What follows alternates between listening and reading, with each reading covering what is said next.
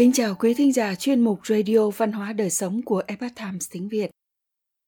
Hôm nay, chúng tôi hân hạnh gửi đến quý thính giả bài viết có nhan đề Làm nhiều việc bất nghĩa, ác tự hại mình do Tống Bảo Lam thực hiện, oanh lê truyền ngữ. Hơn 2.500 năm trước, bảo chúa Phalaris của vùng đảo Sicilia với bản chất khát máu, hắn làm dụng khổ hình để chấn áp dân chúng – để thỏa mãn sự lạm dụng uy quyền của mình, hắn ra lệnh rằng người nào có thể dâng lên loại công cụ tra tấn thú vị nhất thì người đó sẽ được trọng thưởng. Vì để có được phần thưởng, một người thợ tay nghề khéo léo đã chế tạo ra hình cụ châu đồng. Kết quả là người chế tạo ra hình cụ châu đồng này đã bị tra tấn đầu tiên, trở thành phiên bản phương Tây của câu thành ngữ mời anh vào chung. Dọc theo quá trình phát triển của nền văn hóa, Chúng tôi xin được giới thiệu về các câu chuyện Mời anh vào chung của phương Đông và phương Tây. Vào năm Vĩnh Thuần thứ hai, năm 683, đường Cao Tông Lý Trị băng hà, Hoàng Thái tử Lý Hiển kế vị, gọi là đường Trung Tông, Thái hậu Võ Tắc Thiên lâm triều xưng chế, nắm giữ đại quyền trong triều, rất nhiều đại thần không muốn quy thuận bà. Mời anh vào chung, phiên bản phương Đông. Sau cuộc phản loạn thất bại của Anh quốc công lý kính nghiệp, Võ Tắc Thiên với mục đích diệt trừ thế lực của Lý Đường Tông nên khuyến khích tố giác. Khi đó, Chu Hưng đảm nhiệm chức thượng thư đô sự của thượng thư tỉnh, tích cực tham gia tố giác, do vậy mà thăng chức rất nhanh. Ông ta đã phát minh ra rất nhiều cực hình tàn khốc, khiến tội phạm vừa nhìn thấy hình cụ thì run rẩy đổ mồ hôi, tự mình nhận tội oan. Dưới sự vu cáo hãm hại và cực hình bức cung của Chu Hưng, rất nhiều hoàng thân quốc thích và đại thần đã bị tra tấn đến chết. Chu Hưng cùng với ác thần Lai Tuấn Thần cấu kết với nhau làm việc xấu, hại chết rất nhiều người bằng cách theo dệt tội danh, vu cáo hãm hại và sử dụng cực hình. Người xưa thường nói rằng, làm nhiều việc bất nghĩa, ác tự hại mình.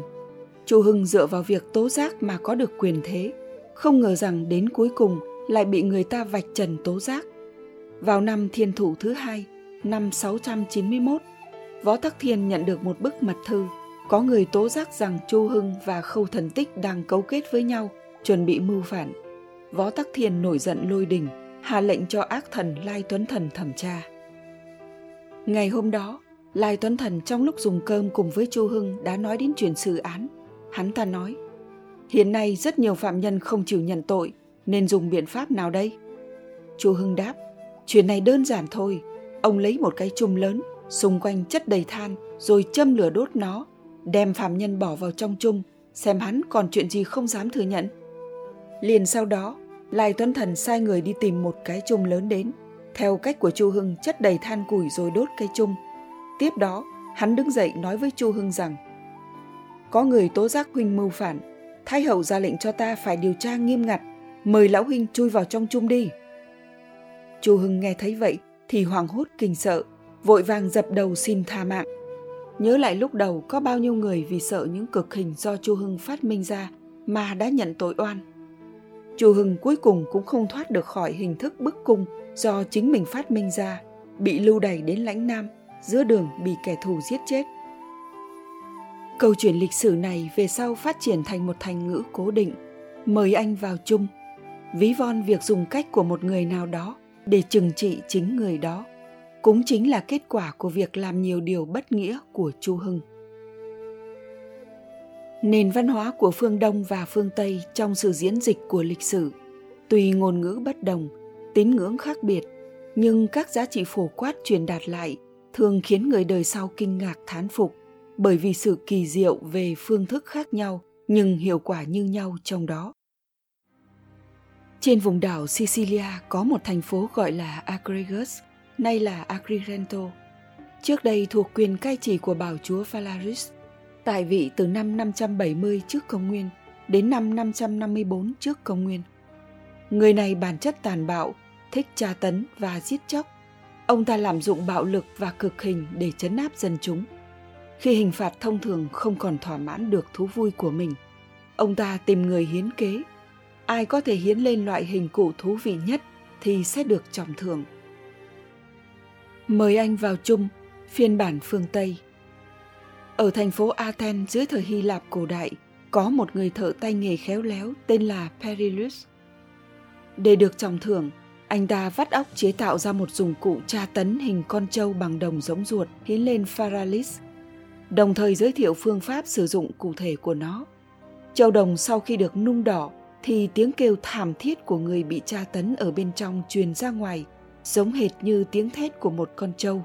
Cuối cùng, người bị tra tấn sẽ bị thiêu sống đến chết. Để thử nghiệm công cụ tra tấn này, Valaris đã ra lệnh trước tiên nhốt Perillus lại. Sau đó, người bị tra tấn đầu tiên của hình cụ châu đồng này lại chính là Perillus, người đã chế tạo ra nó. Perillus là người có tài năng nhưng lại không dùng tài trí của mình vào việc tạo phúc cho người, làm vinh quang tài năng mà Thượng Đế đã ban tặng, mà ngược lại dùng nó để chế tạo ra công cụ tàn hại mạng người. Kết quả, anh ta trở thành người đầu tiên bị chính công cụ tra tấn châu đồng của mình xử tử. Trong thần khúc của Dante, hình cụ châu đồng nổi tiếng xấu xa này được gọi là châu đực của Sicilia. Sự bảo hành của bạo chúa Phalaris đã khơi dậy sự phẫn nộ của nhân dân. Cuối cùng, hắn bị chính người dân của mình lật đổ, bắt giữ và bị thiêu chết sau khi bị ném vào trong châu đồng. Làm nhiều việc bất nghĩa, ác tự hại mình. Trong quan niệm phổ quát của phương Đông và phương Tây, điều này giống nhau một cách kỳ lạ như vậy. Nguồn tư liệu Thái Bình Quảng Ký, quyển 121 Tư chỉ thông giám, đường kỷ Tắc Thiên Hoàng hậu năm Thiên Thủ thứ hai, Cựu Đường Thư, quyển 186. Quý thính giả thân mến, chuyên mục Radio Văn hóa Đời Sống của Epoch Times tiếng Việt đến đây là hết. Để đọc các bài viết khác của chúng tôi, quý vị có thể truy cập vào trang web itviet.com. Cảm ơn quý vị đã lắng nghe, quan tâm và đăng ký kênh. Xin chào tạm biệt và hẹn gặp lại quý vị trong chương trình lần sau. Kính chúc mọi điều bình an và tốt lành đến quý vị cùng người thân.